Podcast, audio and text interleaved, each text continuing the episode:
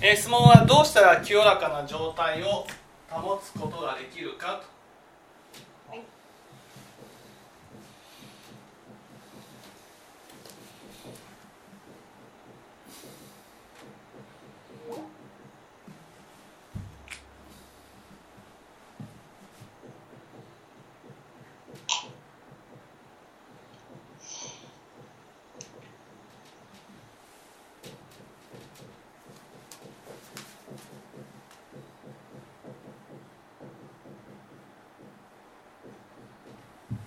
まず自分のその生活を振り返ってはい。だんだん汚れていったって言いましたけどうん。そのどのように汚れていきました？どのように世界の見え方が変わりました？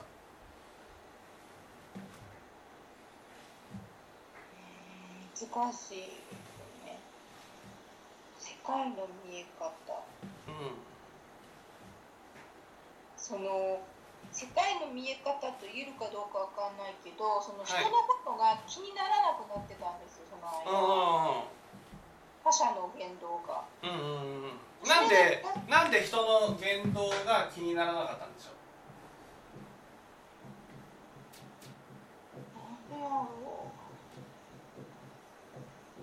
なんででしょうね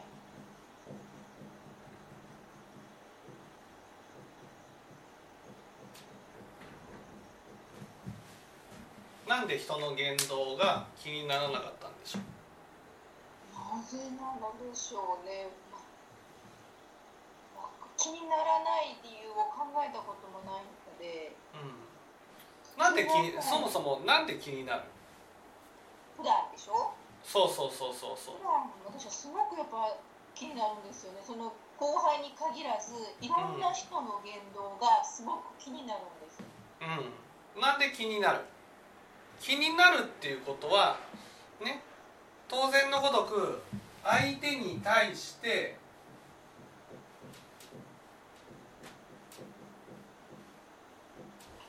ね要求しているってことですよね。ああなるほど、うん。ね相手に対して要求している。何を気になって要求してるんだと思います？多分自分自身がうんないがしろにされてないかとかうん不快な思いをさせられてないかとかそんなことばっかり考えてるような気がします、っていうことは自分自身がないがしろにされているっていうふうに感じているってことですよね。はいはい。ね。自分自身が雑雑に扱われているっていうふうに感じてるってことですよね。はいそうやと思いますそれを何て言います？有意識？有意識。有意識ですね。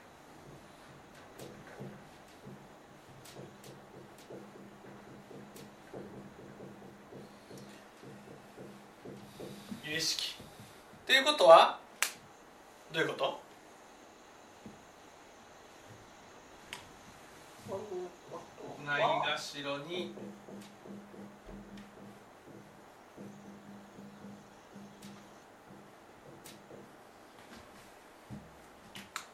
いると感じているのはどうして？私が人をないがしろにしている。私が？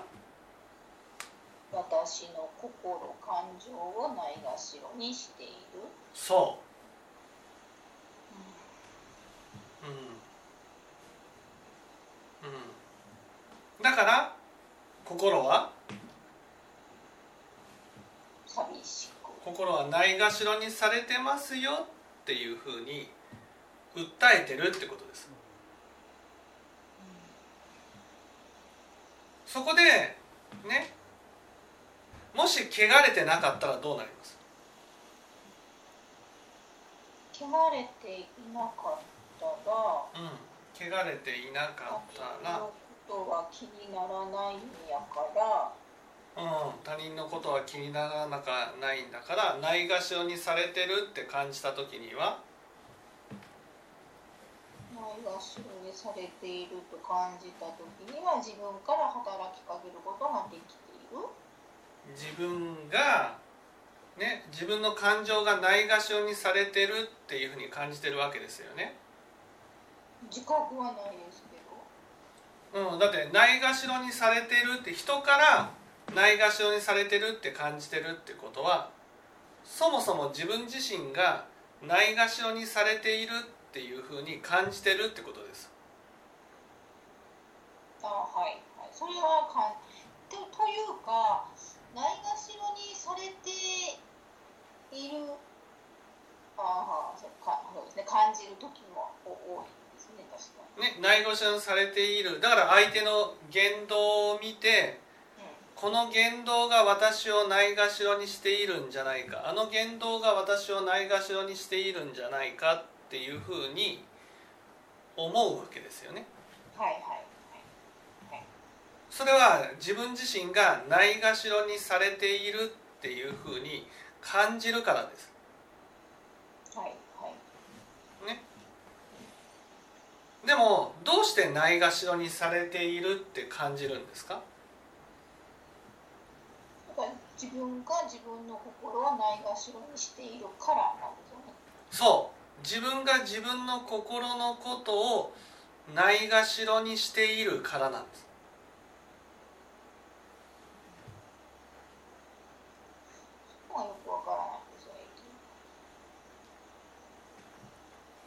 わからないっていうのは？ないがでは逆にないがしろに多分自分はしているのでしょうけど、はい。ないがしろにしていない大切な状態というのはうどういうことですか？んないがしろにしていないっていうことはねないがしろにしていないっていうことはね例えばないがしろにされているって感じた時にどうする？自分で自分の心を慰めてあげる。そうです。それが修行なんです。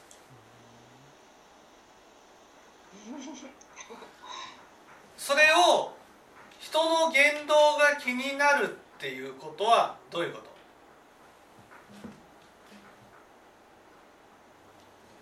言動が気になるという人の言動が気になるっていうことは？自分あ外に外に目を向けている。自分の心に目を向けないで人にばっかり外にばっかり。うんそうじゃないんです。ないがしろにされていると感じている。ね。感じているから人の言動が気になる、ね、人の言動が気になる。どうして人の,、ね、言人の言動が気になって何がしたいんです確かめたんやと思うんです私が私がないがしろに？されていないかここにいてもいいのかそういうことを確認したいのか。されていない人間だということを確認したいんですね。ね。だからないがしろにされていない人間だということを確認したい。これを何ていう？のないがしろにされていない人間っていうの？大切にされている。ないがしろにされないされてない人間っていうのは何ていう？ないがしろにされていない人間？うんうん。ないがしろにされていない人間を何という。善にうん。これを「が」というんです。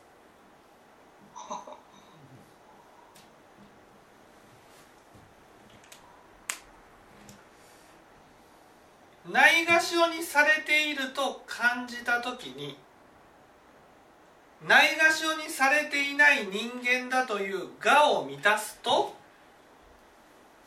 どうなる？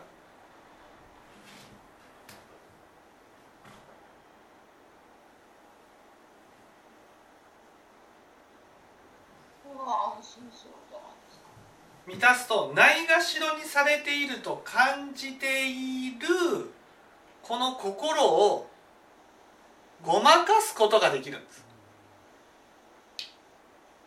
はいはいはいあそしてそして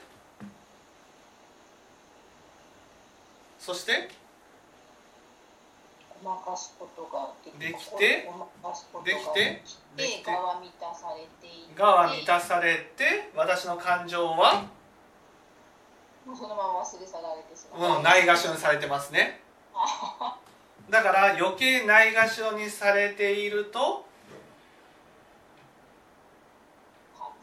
感じるような感じるからどうする、感じるからうん人の言動が気になって、ええ感じるからないがしろにされない人間になろうとするわけです。そしてないがしろに人の言動が気になるわけですね。ないがしろにされない人間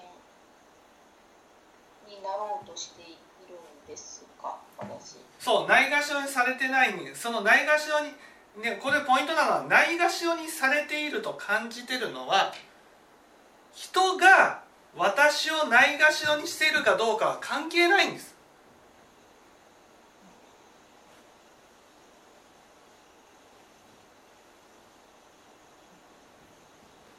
私がないがしろにされていると感じてるのは私自身がないがしろにしてるからなんです。心？をそう。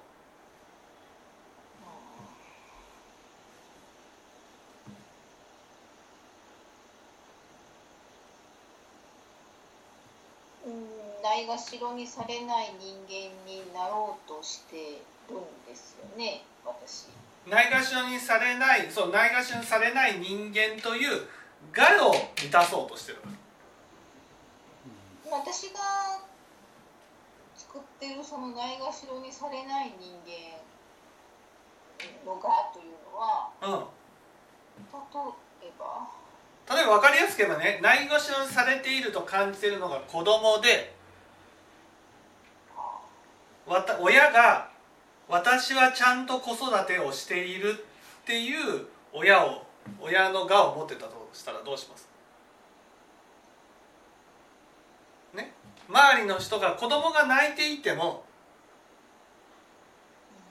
周りの人は私に対して、ね、子育てをちゃんとしてないっていうふうに接しなければ私の我は満たされますよね親の我は。でも子供は親から見てもらいたいわけじゃないですか。だけど親は周りの人からどう見られるかばかりを考えてるってことなんです。まさに自分の子育てがそうやった気がします。ね、人の言動が気になるっていうのは人が私をどう見てるかっていうことが気になってるわけ。はいはい。それは我だからなんです。でも感情は人からどう見られるかではなくてねこの私自身がどれだけ私の感情のことを見てあげているか。それが大事なんです。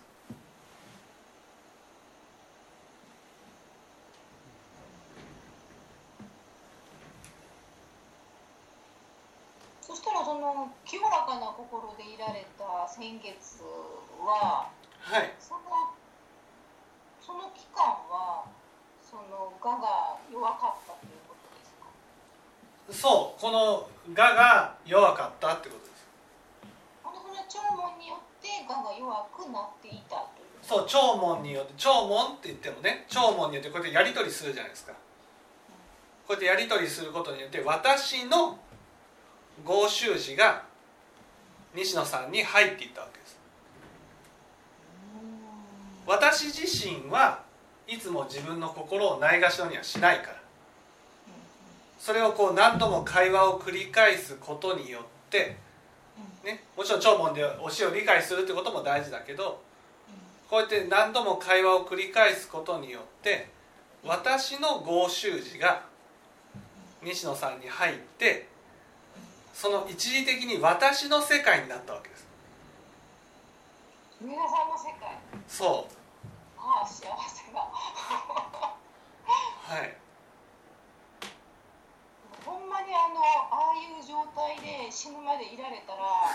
はい。何幸せかと思いましたはい。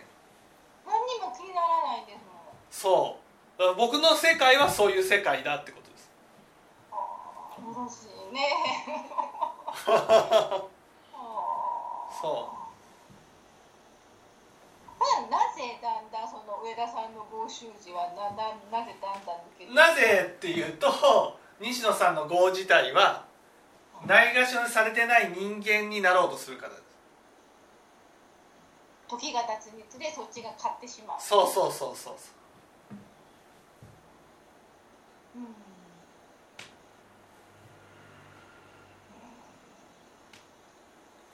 なるほどね。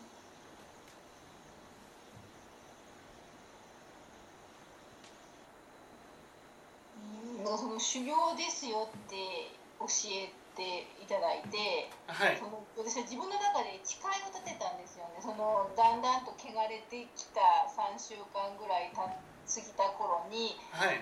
まあ、まあ、そまあそれまでに誓いは誓いは立ててたんですけどもその一応あのし何私の周りに存在している人は私に使用させてくれてる人やってまあ思おういやいや違う違う。そう私の目の前にいる人が私を修行させてくれてるんじゃなくて修行っていうのはねいいですか？もう分かりやすく言えば分かりやすく言えばねその人人の言動が気になるっていうことは目が外に向いてるんですよ。うん。ね？だけど修行っていうのは目が外に向いてる時ほどあかんあかんと自分の内側に目を向けて心に目を向けなくちゃいけないって思ってほしいわけ。あの清らかな状態の時でもそう思う必要があったそうです。清らかな状態でもそう清らかな時にいかに保つかが大事なんです。汚れてきた時に頑張ってももうダメ。あ思えないと思う。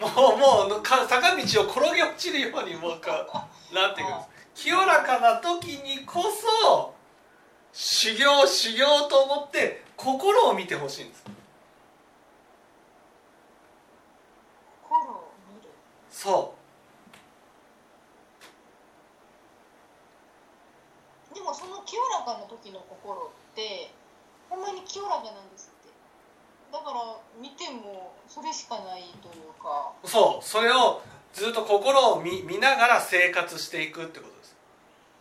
あ私今清らかだわ清らかだわって思いながら生活。いやその心で清らかだっていうことを感じながら生活していくってことです。今清らかだなっていう感じ。そうそうそう。だからそれがだんだんだんだん人の言動が気になるってことは目がどんどん外に向いていくわけ。外にな状態の時は自然に自分の心を見てるってことですか？清らかな状態っていうのはね自分の感情がすごくあらわに出てるから自分の心に目が行きやすいんです。あらわに出ませんよ。何も穏やかですもん感情が。おそう穏やかだっていうのを感じながら生活してるはずなんです。あはいはい。それはその穏やかだっていうその穏やかな心がね自分の心なわけですよ。今合衆字をもらったから。あはいはい。ね、穏やかな心が私の心と。はい。ね。それを感じながら生活していくわけ。ところが私たちは習慣がその目が内側に向く習慣になってないんです。はい。だから目が外側に向いていくと心が訴えるんですよ。ないがしろにしてますよってうーんうんうんその時にあごめんねごめんねないがしろにしちゃってねって目を内側に向けることが大事なんですよ。ところが西野さんの場合はないがしろしてるよって訴えたら誰だ誰だ誰がないがしろにしてるんだって目を外側に向けるんです。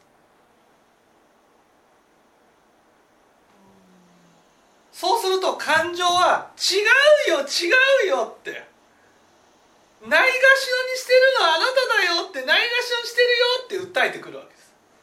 もうその時は遅いですでも遅くそそのその時に迷ってなければねつまりないがしろにされているって感じた時にはあないがしろにされているって感じて感じさせちゃってごめんねって言ってねまあ分かりやすく言えば自分の子供がすごく傷ついた心が傷ついた状態でこう自分の懐に入ってきてるような、まあ、状態なんですよ。そしたらその子供が傷ついてることを感じて「ああごめんねごめんね」って自分のないがしろにされてるっていう感じを受け入れてね自分の中でこうよしよししていくことが大事なんです。で多分あ人のあのあの後輩の言動が気になるなって感じた時にうん。それはあ感じるということは気になりだしたということは自分が自分の心をないがしろにしてるんだってことに気づいて癒してあげなきゃいけないう、そうですそうですそうです。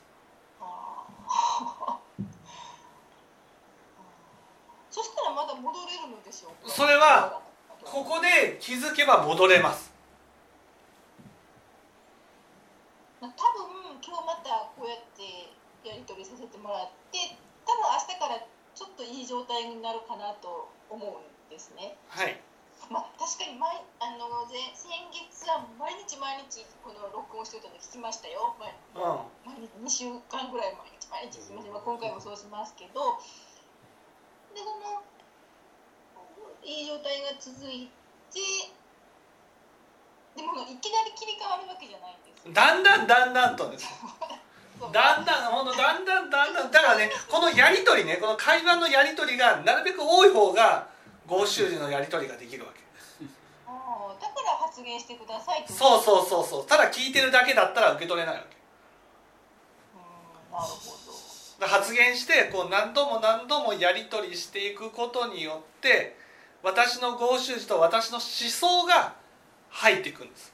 1ヶ月分くださいな。1ヶ月分あげたら それやりたいですけどなかなかねそういうものじゃないわけ。そうだからこう少しでもこう発言してくださいって話なのあーでも結構ねその YouTube を聞かせてもらってると発言しはる方少ないですやん。そうそうそうそう。結構みんなおとなしく聞いてはるイメージうなので、その方がいいんかなってまあ思って。違う違う。もう本当ね宝の山に入れて手を虚しくして 階段に同じっていう言葉があってね。僕ので宝っていうのは僕の心なわけですよ、ね。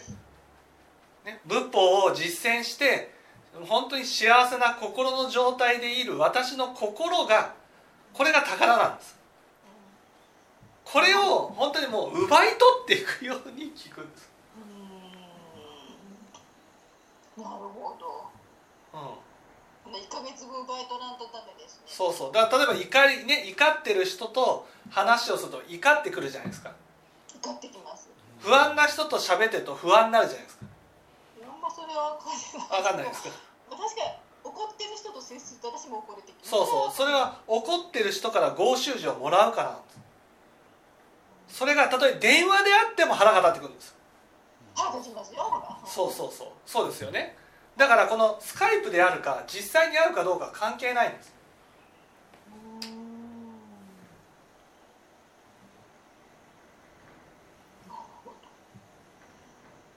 うーん。ほんまにこう人の言動が気にならないのって楽ですよね。楽です。いや僕は別に全然気にならない方ですから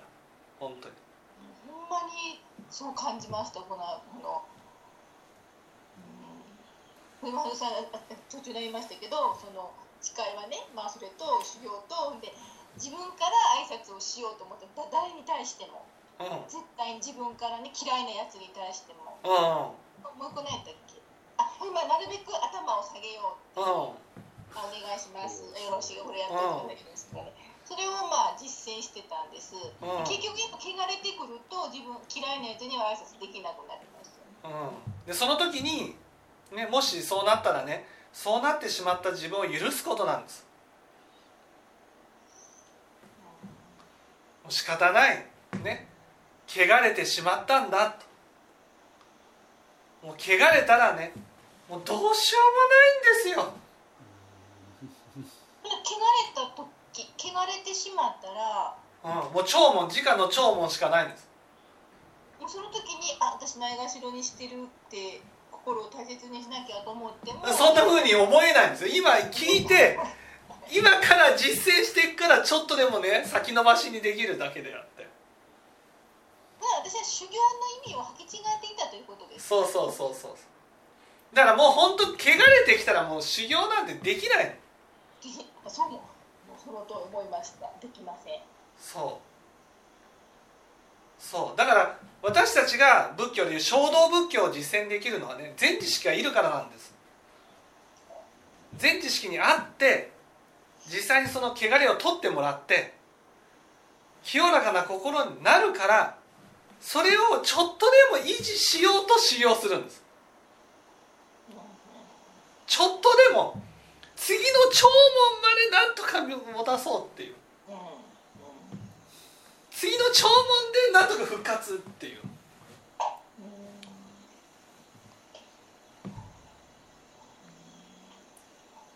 そのあれですかね。またなんか私の目安としては汚れてくる目安としてはその人のことが気になりだしたらあ汚れてきたよってなんとなくそうそう感じるからその時に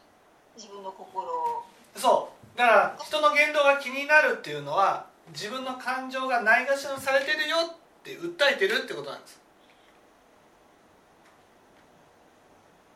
その時に正しい知恵があったらあないがしろにされてしてしまってごめんねって言って本当は目を外に向けるんじゃなくて内側に向けてそのないがしろにされてるっていうのをちゃんと感じてあげることが大事なんです。ちゃんと。ないがしろにされてるっていうこの感じてるのをちゃんと感じてあげてね。あこんな風に感じさせてごめんねって言ってね。しっかりこう味わってあげることが大事なんです。そうすれば踏みとどまれる。踏みとどまれる。そう。ところがそれを感じ始めるとすぐに目が外に向いちゃうんです。うん。そうやと思う。目が外に。そうすると、ね、ちゃんと味わってちゃんと感じてわその感情が苦しいって訴えてるわけ。ないがしろにされて苦しいって訴えてるんですよ。それをちゃんと苦しまなくちゃいけないんです。自分自身が。苦しみを。ちゃんと感じてあげなくちゃいけないんです。ちゃんと感じると減っていくんです。ちゃんと感じる。そう。例えば寂しいなって感じたら寂しいって感じてるねってちゃんと感じてあげるってことなんです。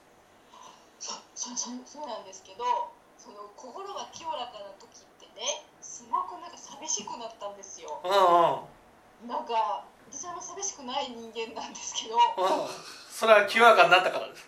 うんなんかその期間あの人の、ね、その清らかやな幸せやなと思うんですけれども、うん。それは良かったんですけどなんか寂しくなったんですその期間。そうそうそうそう。あこれが多分こうそういうことなんやなって。それは感情が寂しいって感じたら寂しいってちゃんと感じるようになったってことです。そうそういうことなんですね。でそも着替えてくると全くそう寂しくなうかった寂しいっていうふうにはならないんですよ。ななく感じになる。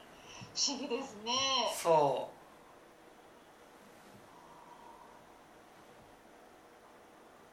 でもその耐えられないような寂しさではないんです。あなんか、うん。あなんか寂しいわーってこうポツッと言ってしまうようなうそうそうそう。そうなんですけど、そう。うそれは相当ね苦しみを前回ぶつけてきてなんとかこのこの今嫌だっていう気持ちをなんとかしたい何度も何度もやってくれたからね。あれが良かったんです回はそんなマイルド苦しんでいないので。そう。だからそれほどだからあ前のような感じではないかもしれないってことです。ですね。だからこそ今は一歩進んでねないがしろにされてるって感じた時にちゃんと外を見るんじゃなくて内側を見るっていうふうに今度こそ修行ですよ。修行。ないがしろにされてるって感感じるわけではないけどそ言動が気になりだすイコールないがしろに心をしているっていうことやからっていうふうに理解そうそうそううそうそうそう。そうってことですよね。そう。だからその時に外に目が向いている心をなんとか内側に向けて自分の感情を見てあげなくちゃいけないんです。そその時の私の感情は感情はいわゆるそのまあほほったかさほほほらほほほかっぱなしにされてるっていう。ほったらかしにされてるっていう。ほったらかしにされてて寂しいよって言ってる。そうですそうです。はい。人の言動が気になりだすっていうのがそういうことなんやっていうのは、まあ、今回初めて。うん。なんか、うんそううんピンとこないんですけど結びつかないんですけど、まあ、そういうふうに頭で理解をして。そうそうそうそう。それはもう感じたらすぐに外を向いてるからそれがもう瞬反射的にやってるからその気づかないんです自分の心が。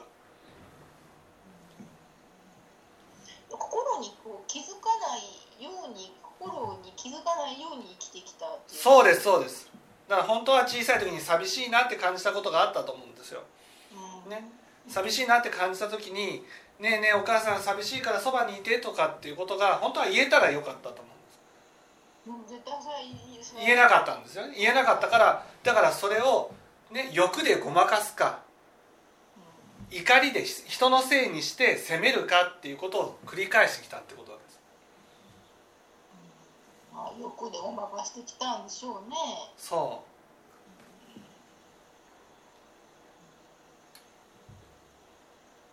う。ん。私の子供もきっとそうなんでしょうね。う、うん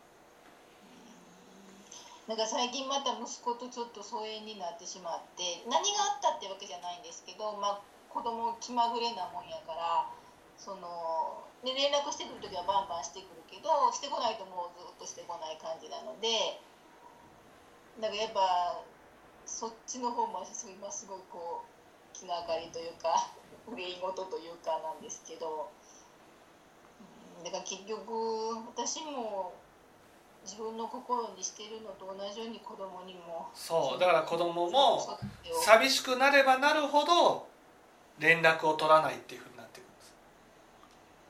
寂しいと自覚がないから。寂しいと自覚がないだって寂ししくなればなるほど人の言動が気になるでしょ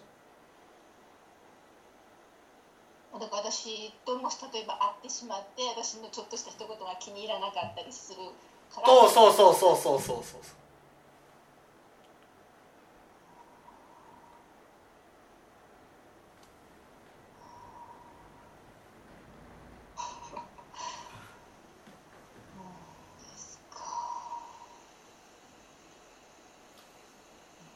多分私はすごく息子と似てるんやと思うんですね、うん、本当は寂しいのにうん寂しいと感じない。うんでね親の言動が気になると。でも結局あれでしょうか？その息子も周りの人の言動が気になっているのでしょうか？自分が大事にされてるかどうかとか。それは気になってると思いますね。親子しうんしんどいですよね。そうです。だからそのなんかあれなんですよね。私はそうじゃないけど息子はすごく人に好かれるタイプなんですよ。はい。でもそのこの上田さんと出会ってからいろんな話を聞いててなんかすごい自分側で固めてるんやろうなって思うんですよね。息子が、その好かれる自分を演じてるそうそうそうそうそう。ないがしろにされてない自分を演じてるんです。でもそれでは寂しさが癒されないんです。うん子供の時からそうなんですよ。すごくこう友達も多くてうん。その同じ近所のおじさんたちにもおばさんたちもすっごい可愛がられて、まあ、いわゆる人気者やったんですよずっと。はい。うん。だからそれがあの子の素ならいいんですけどなんかそうじゃないような。まあそうそうだったら普通に連絡取ってきますよね親に。ですよね、はい。うん。やっぱり作ってるんやね。そうかわいそうやね。ううん。どうしようもないですもんね。うん。だから前はその自分がその連絡が取れないことが悲しかったけど、まあ、それももちろん今もありますけどそれよりもなんかやっぱ息子のその人生がうん近いものになってるんやろうなって思うことがすごく今私は辛くて、うんうん、それは多分私の子育てのせいだと思うのでうん。そういう部分で自分を責めてしまうまあでも責めちゃいかんですよ。もう仕方がない。仏法聞いてなかったんですから。そうだからなんでもっと早くに上田さんと出会えなかったんやろうなっていつも思うんです。そうすれば子育ても失敗せんかったかもしれないのになそうですねでもその時は僕はまだそそこまでの力がなかったです。まあまだ子供でした。そうそうそうそう。うん。まあもう俺仕方ないなって思って息子にまあいつもあや心の中で息子にも娘にも謝ってるんですけどう確かに過去に戻ってやり直すことはできないのでね、んうん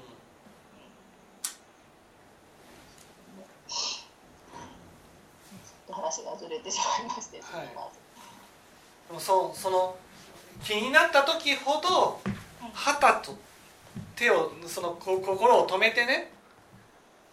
で内側を見てあげることが大事なんです、うん。